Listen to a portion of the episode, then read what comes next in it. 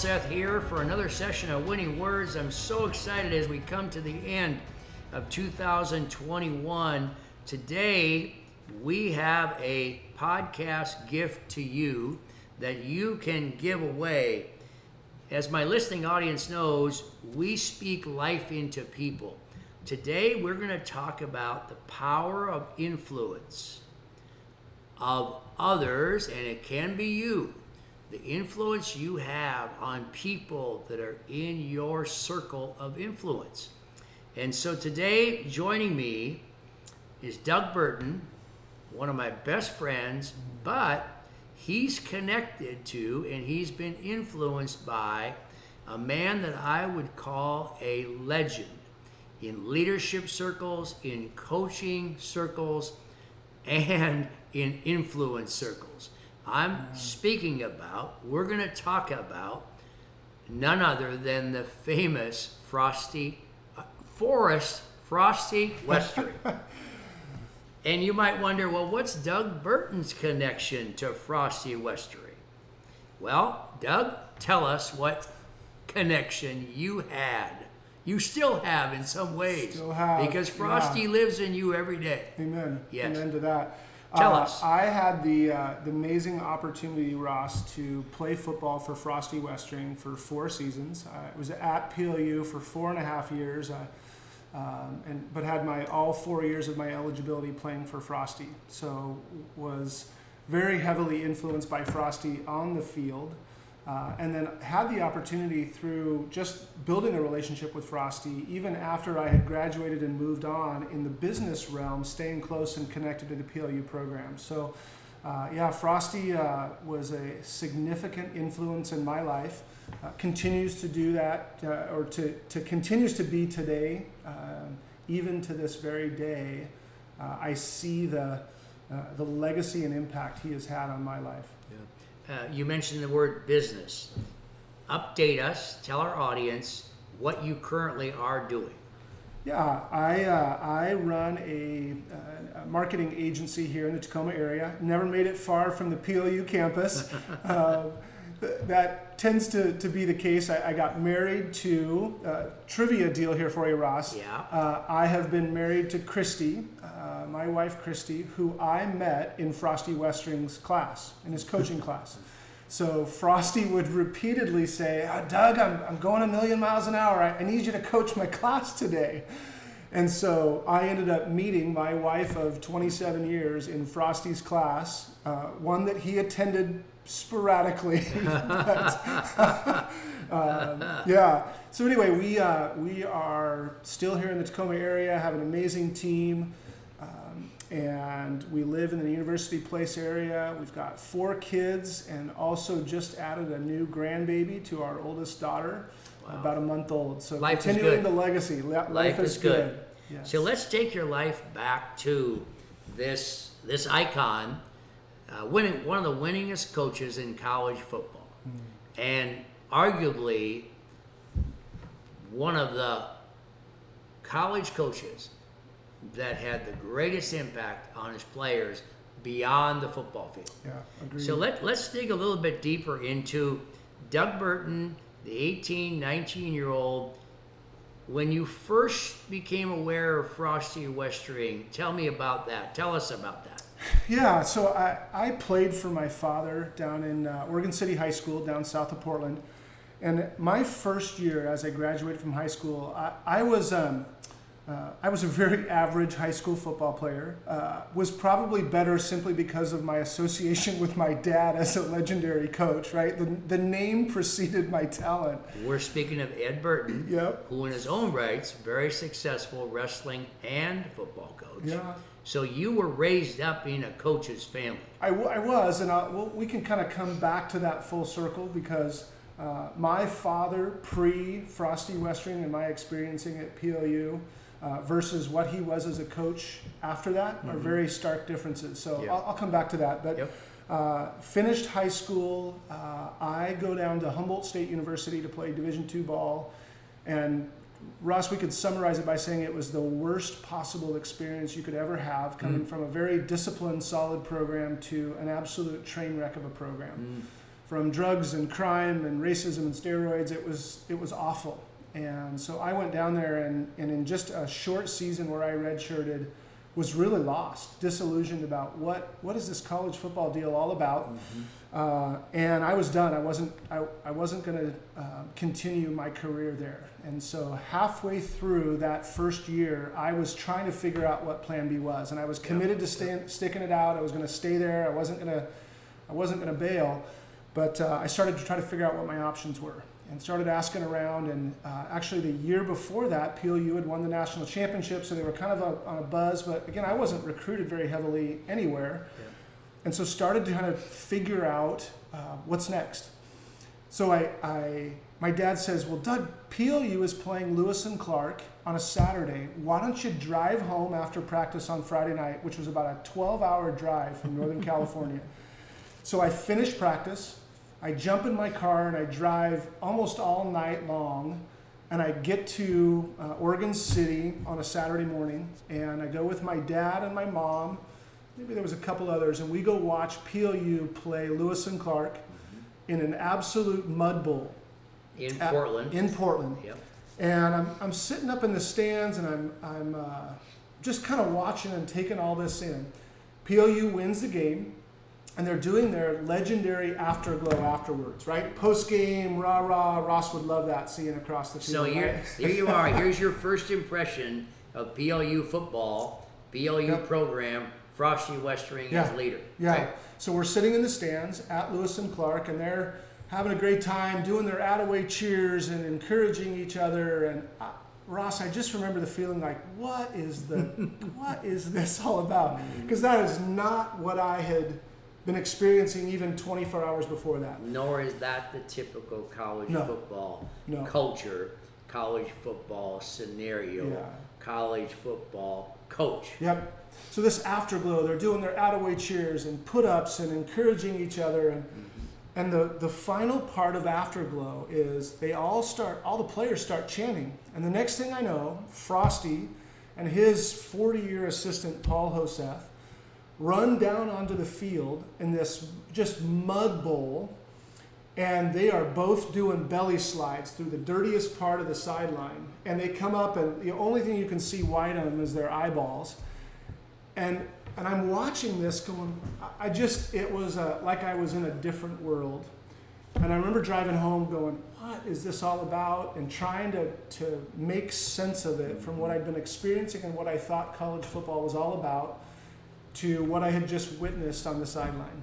So take that afternoon. By the way, I'm visualizing Frosty and Paul, both of which I got to know. yep. Uh, it's one thing to slide through the mud, but thinking ahead, they each had a three-hour bus ride back from yep. Portland to Tacoma to Parkland. Yeah. So the bus driver might not have been very happy about their attire. Um, True. So that afternoon, obviously something piqued your interest. How did you end up coming to see PLU in Parkland? How did that take place? So I think that that visit sparked some conversations with Frosty and yeah. me saying, "Hey, I'd love to do this." And again, I I needed them a whole lot more than they needed me. Uh, was the reality of it. As much as you want to think that you're desired as a 19 year old kid or an 18 year old kid. Um, and that started the process of well, I didn't know what I was going to do. I knew I was leaving. I, I had to be done. Leaving Humboldt State. Leaving that Humboldt was State. a given. That was a given. Yeah. And so I kind of start this transfer process. I start talking and and end up on the PLU campus that spring as a transfer student. Had missed the season, but got to be involved in spring ball and um, yeah, kind of started my journey on campus. So you see this guy leading cheers and laying himself out in the mud. But when you actually got on campus that first spring, that first semester, what were your first impressions of Frosty up a little bit closer? Mm-hmm. Mm-hmm. Because you were interacting with the team, you were on the team, you were interacting with Frosty. What were your impressions at that point? Yeah, well, kind of an embarrassingly funny story is uh, I'm, I'm on campus for probably a week, and they're going to have a spring football meeting. And they packed the entire team into a small little classroom in, in the gymnasium area. And they were going to have some of the transfer students and a couple guys that were new on campus stand up and introduce themselves. And it's I laugh about it because it's it's so not who I was, but Okay. what I thought I needed to be Yeah. as a college football guy. And so Yeah. I'm sure I had the mullet game going strong, and the hair was long, and I may have even had a, a bandana on my head. And, and I stood up on my chair and and I said something like. Um, you know, my name's Doug Burton. I'm a transfer. I probably even tried to lower my voice and sound tough and bow my neck. And Yeah, yeah. and I, I said something to the effect of I'm, I'm uh, coming to PLU because I'm tired of getting my bleep kicked and I want to win some games. Mm-hmm. Which, if you have any idea about the PLU culture, winning was not something you talked about. It just wasn't. It was a byproduct of the program, not something you talked about. Well, you know, 100 guys erupt in cheers, and I think, God, I nailed it. They, I got it. And really, what it was was they were kind of laughing of, well, as Frosty would say, Doug, you don't know, you don't know. and I think that began the journey of me trying to figure out Yeah. what that program was all about, how I was going to fit into it with what I had pretended to be, not who I truly was. Mm-hmm. And and you know that took me a long time, Ross. I don't. Um, Uh, it really I- did. That is believable that it would because there again, Frosty's methodology, his approach to coaching, his approach to team, his approach to winning, Mm-hmm. you mentioned as a byproduct, is atypical of most Very much so. team and most athletic, most competitive environments. His approach was entirely, I mean, Yeah. significantly different. Yep. Let's move to this. Talk about as you you were there, you spent four competitive seasons. So when you look back on that, when it came to team, the culture, emphasis, and and Lord knows PLU football teams won a lot of games. Mm-hmm. So something had to have been going right. Yeah. And in that regard, what would be the, how would he say it? What were the influences that you just know now looking back that Frosty wanted to implant, infuse, inject, Mhm. uh, put into Yeah. his players in that the team would emulate Yeah. those character those qualities Yeah. what would those be So, so I would say the the two core things that I think were part of the culture at PLU as I arrived, and what made it so difficult to understand because it was such a contrast to what I think the world is today and what I had clearly experienced at Humboldt State. And that first one was uh, a serve and not be served attitude. So when you were a teammate, um, it wasn't there's no I in team. It was um, a teammate serves and comes in low and lifts and elevates others. Uh, whether they're playing in front of you, whether you let's, think let's, you are. let's pause let's pause yeah, back that up say it again Yeah. a teammate comes in low and serves to elevate others yeah. so not was- about me yeah, clearly. about others Yeah.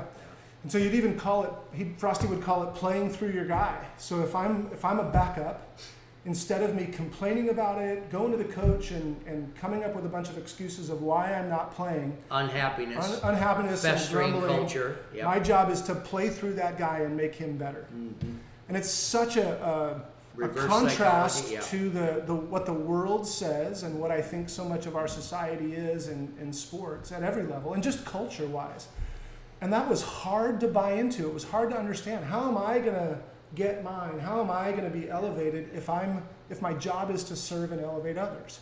So that was one of them because that was a that was a tough deal. That was also modeled in not on the field, but in the way that you conducted yourself when you were in someone else's locker room, when you were um, at a restaurant on a team deal.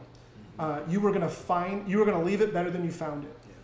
And if there was a, I mean, I, I have seen Frosty lose his absolute mind over not taking care of the character type of things like picking up after yourself, blessing your opponent. Uh, you taunted somebody, you did, I mean, your butt was on the bench so fast regardless of what the talent level was, it didn't matter. So I think part of that was that was permeated not in the just on the field and the way you treated teammates. It was the way you conducted yourself in the community and the way that you, uh, you know, the character that you exemplified. So over the course of your four years, um, you play there, you finish, and when you look back now and you say, what were your greatest, your most significant takeaways from your experience there? Yeah. And not only yours, but for example, in this world today of social media, Yeah. I see former PLU players who post on social media, some of which are in coaching. Jim Yeah. Shapiro, who's a good friend of yours, Yes. Uh, Wonderful coach. very successful coach at King King's High School, Seattle. Others as well, and they all continue to popcorn up what it is that Frosty put into them, Mm-hmm. Yeah. what they took away. So, talk to us about the takeaways. Yeah. And here you are now, a couple decades later, and owner of a business, family man, father, husband, uh, community leader, and these takeaways are with you now. That's Yeah. why they're called a takeaway. What are those? Yeah. Well, I would say um, I would say the one would be creating a culture in any organization, whether it be business, my agency, whether it be a football program, whatever. Uh, setting and establishing culture and maintaining culture starts with the leader. So if the leader's not modeling what their expectations are about serving others, coming in low, um, character being significant, and more important, winning being a byproduct of doing things correctly in the right way. Um, if the leader doesn't start and lead and, and, and be the first uh, example of that, you'll never create culture. Jim Shapiro has built a program at Kings because Jim goes first. He- He models it in the way that he leads, in the way that he blesses his opponent. Um, and so I think that's the one would be it starts with, it starts So with the leader. From a business application standpoint, business has got 10 employees, got 50 employees, 500 employees. Culture is important, irrelative to size of organization. Culture is still important. Yeah, absolutely. Absolutely. So, in addition to creating culture, another takeaway, what would it be? Yeah, I would say myself as a player when I came to PLU, um, and I think it happens with a lot of players today, uh, and a lot of athletes, a lot of business people, is there is a there is a fear of failure. There is a fear to hang it out there and make mistakes, to drop the ball.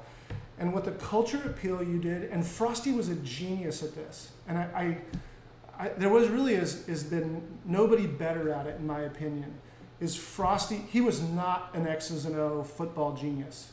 Frosty was a genius at, at and his model was there is no fear in love.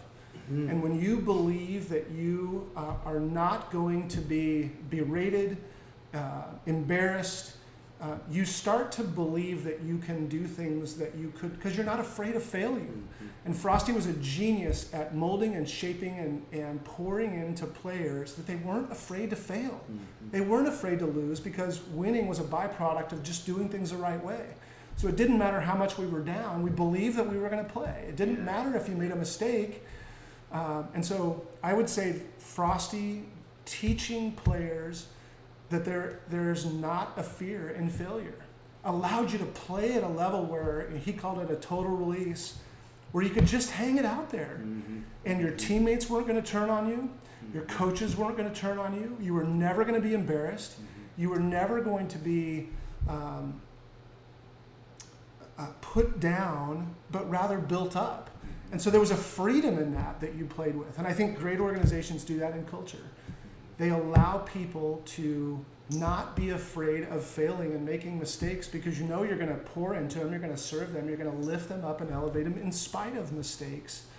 Uh, and people just perform at a higher level. I think when I finally got on the field and started to perform, I was doing things that I didn't know that I had the capability of doing because I believed that I wasn't going to. Um, that it was okay to make mistakes and hang it out there. So you play at, a, at kind of that total release high level.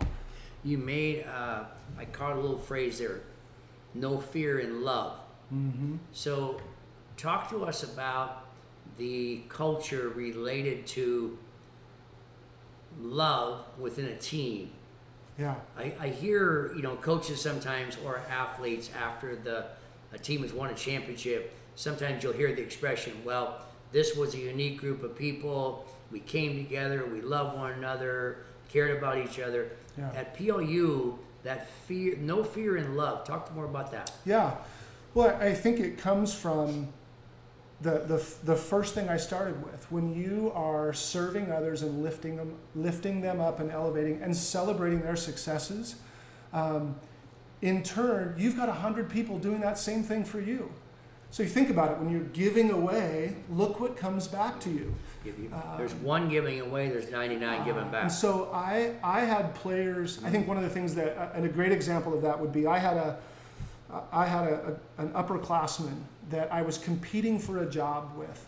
Right, we were the same position, and culture today would say do everything you can to one up him, to best him, to uh, outperform, to um, celebrate in his lack of success so that you're elevated. And when I had opportunities to play, he was my biggest fan. When I came off the field, he was coaching me, he was pouring into me, he was encouraging me if things were going tough, celebrating with me. How can you not perform at a level when you have people in your corner cheering you on and saying, here's what you can do, not what you can't do? I think that's one of the things that I've tried so much to, to emulate in my business is helping people, we call them superpowers, thrive in their superpowers, encourage them when there's flat spots or areas that they need to improve on, cheering them on and, and uh, encouraging them to grow in those areas. And, and it's so fun because they, the, they're starting to do things that they didn't think they could do previously. So, speaking of fun, before we move on to what you carry with you today mm-hmm. as a husband, father, businessman. Um, let's talk just for a couple of moments about Frosty the person. Yeah. Um, I remember seeing him in public, and I would see him stocking black and gold, black and yellow gold, stocking cap, and uh, not the not the typical looking coach either. Yeah. And uh, so Frosty the person uh, what was he like to be around? Yeah, uh, it's funny because you know when you're in a fraternity and a, and a brotherhood of a program like yep, that, yep. you know we there was a lot of teasing of frosty jokes and funny things. He was a he was a cornball at and times. he took those well. Oh, he he laughed. Yeah. Uh, he really laughed because he, he, knew it was part of it. He could laugh at himself, and so I think the the ability of him to do goofy stuff and to laugh and to take time and be very deliberate to have perspective. So there's the stories are legendary of stopping practice in the middle of playoff week to have popsicles and give cheers to the you know inanimate objects in the mountain and whatever, just goofy stuff. That when you when I see players that I played with, those are the things that we remember. Yeah, I don't remember the touchdowns. I don't remember the wins or the scores. And yeah, you just forget yeah, those. Yeah, but those moments of of just laughter and joy and bonding and relationship are what we all hold on to.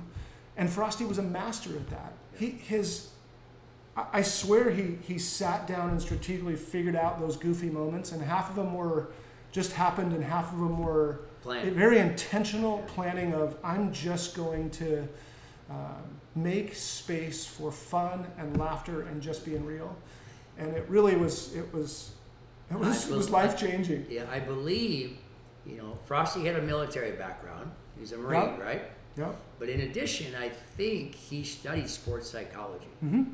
So yeah. he studied human performance above and beyond what most, for football coaches, a lot of us, I'm one of them, we get very ingrained in the X and O's and how to teach the techniques yeah. and coach the positions and all the different, the strategic parts of the game. Yep. It seemed to me like Frosty was more concerned about the strategic yeah. parts of people, yeah, not the game. I, I, honestly, and I'm sure it happened more than I remember, and I do not have memories of Frosty coaching me on technique. Hmm. X's and O's, None schemes. I, I just don't remember that happening. And I know that was there, and I mean, I, am not marginalizing his football acumen and all that, but um, what I remember is him being absolutely strategic and coaching me on every single point of attitude, um, responding to adversity, how we were going to do it. If you drop a pass, what did he say to you, and how did he encourage you coming off the field? Now, I, I will tell you, there were some tough love moments yeah. uh, where Frosty would hand you your lunch. I mean, and but you knew it was in love. Yeah. Give us yeah. the expression Doug, that might be you, but that's not us. Explain about that. I think I just twitched a little bit when you said that. There were early, especially early on in my career, and I think anybody that was a part of the PLU program would have those moments where it, he'd say with a stern drill sergeant type of deal, "That may be you, Doug, but that's not us." Mm. And what he was saying was, "Is that's not okay. You're acting like you, which is about you." And, and that's not us, and I'm not going to tolerate it. It's not okay. And you knew when you got that, and there were a few other comments as well Yeah. but you knew that that was real and that you needed to look in the mirror and figure out what was going on. And that concept right there is counterculture. Oh, yeah. Because culture uh, is that we watch out for ourselves, and if we've got some left over, we may uh, share with somebody else. Yeah. But first and foremost, Frosty's approach was no, that's not us. We are about the other. Yeah. We're about serving. We're not about you know who we are. totally. It's who we are collectively. Yeah. So, with that as a backdrop, let's move it into today. Yeah. When you awaken each morning and you journey through a day, what part of Frosty lives on in you that your employees see here, your wife hears, she, your children have Mm. Have been influenced by his influence on you. Yeah. So, what part of Frosty lives in his former players today? Um, you know, I'd, I'd love to tell you that my business success or, or things that have happened in my career that were positive were a result that I was a smart guy or I had it all figured out. I think for me, it is um, that, that serve and not be served mentality. Um, I think my, my teams or people that would be around me um, in anywhere anywhere I go would say that I'm the first one to take out the trash. I'm the you first are. one to I've pick seen up it. the I've seen it. and that that's not just about those types of tasks. It's about wanting to see people that are entrusted to my leadership uh, elevated and successful, and making it about them, not about me. Um, my name's not on the side of the building. I don't want the company named about me because it's not about me. And so I think for me as a leader, trying to emulate that mindset that that was ingrained into the culture at PLU of serve and not be served. Um, doing that in my community, doing that with kids that I coach. Uh, when Ross, when you and I have had opportunities to coach, there's nothing better than seeing a player come in and you being able to serve and love on and encourage Yeah. and watch them have success beyond what they dreamed possible. I think for me, that's something that I've held on to, and um, I think hopefully that's the legacy piece that I've carried on. Yeah. Um, and then uh, I think Ross, it's one of the reasons why I've been so endeared to you as an influence in my life and a mentor in my life is um, speaking life into others. Frosty did that well. That culture did well. He told me who I was and who I could be Yeah. instead of reminding me of the shortcomings and where I missed the mark. Because it would have been really easy to give up on that kid that came in that was pretty calloused and, and honestly was pretty wounded. Um, it would have been easy to talk about all the things that I wasn't rather than them him seeing in me who I could be and and pouring and investing into me to see that come to fruition.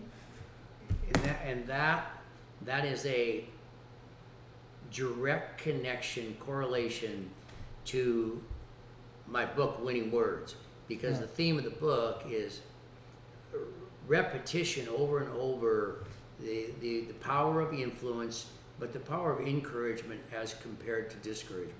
I mean mm-hmm. frosty could have caught you falling short time and time and time again. It reminded He you caught me a few times, yeah but- more than once. but I would suspect he caught you doing things well, Yeah. and he affirmed that Amen. more often than he did Amen. discourage. Yeah. And, and so much of life for all of us, uh, you know, as spouses, we can either encourage or discourage our spouse. Yeah, As fathers, we can encourage or discourage our right. children.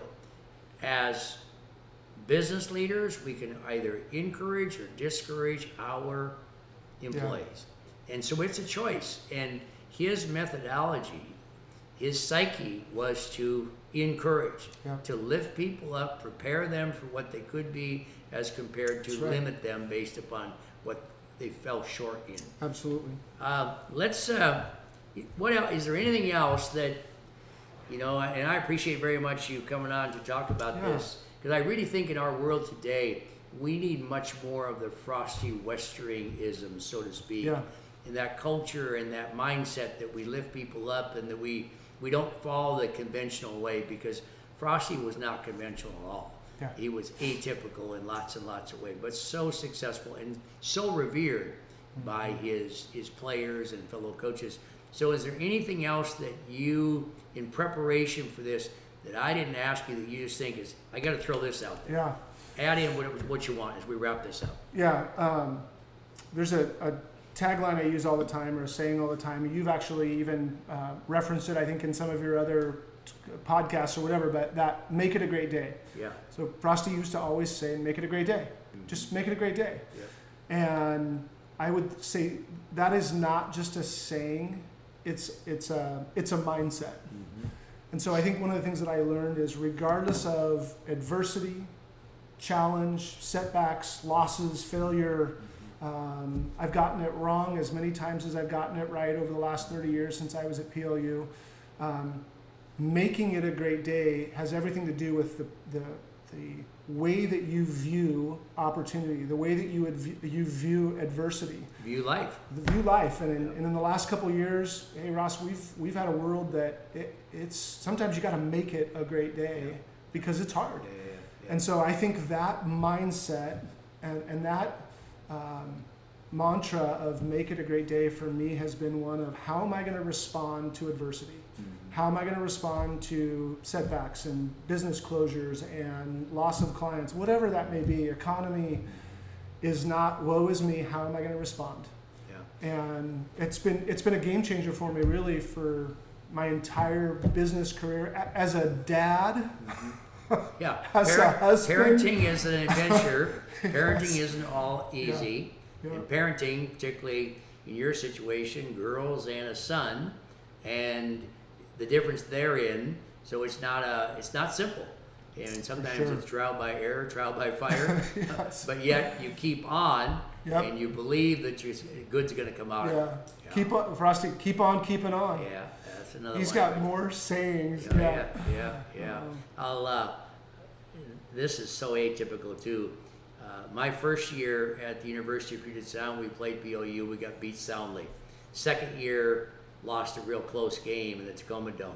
Third year, we beat them, and the game was played on a Thursday night. And on Monday, I had a note in the mail from Pacific Lutheran University, and I'm like, why would I get a note from PLU? yeah You know what it was? It was a handwritten note from Frosty Westering congratulating me yeah on the way our team played in defeating them. Now, yeah in all my deal. years of coaching, I've gotten one note from a former coach after a game, yeah after defeating them, yeah Frosty Yeah. Westering. yeah i think that's the that's the common thread of Yeah. all of this is Yeah. um, Thinking you know, about others, deliberate yeah be sensitive to others. yeah Yeah. blessing applaud- your opponent applaud others, blessing your opponent. Something that Tim Kuykendall talks about, Yeah. Paul, a mutual friend of ours. Yeah. Uh, and he would be a, a, a Frosty Westering Right. disciple, believer in. Yeah. track that legacy back. So Kuykendall is a Scotty Kessler, Yeah. you know, disciple. Yeah. Scotty Kessler, former, you know, amazing PLU football legendary type of guy on the field and off. Uh, it's it's so amazing to watch the legacy and Yeah. just the the ripple effect that that has. Um, that- that- that's a Ross Joseph ripple effect, Well, my friend. I, I know you don't like making this about you, but Yeah, no, you have that same legacy. Yeah, and, and uh, my passion in this whole thing is I just feel like we're in a world right now that needs a lift, that needs an atypical pat on the back, That's right. an atypical encouragement, a yes you can, a we will, Yep. and we uh, and we can do it together.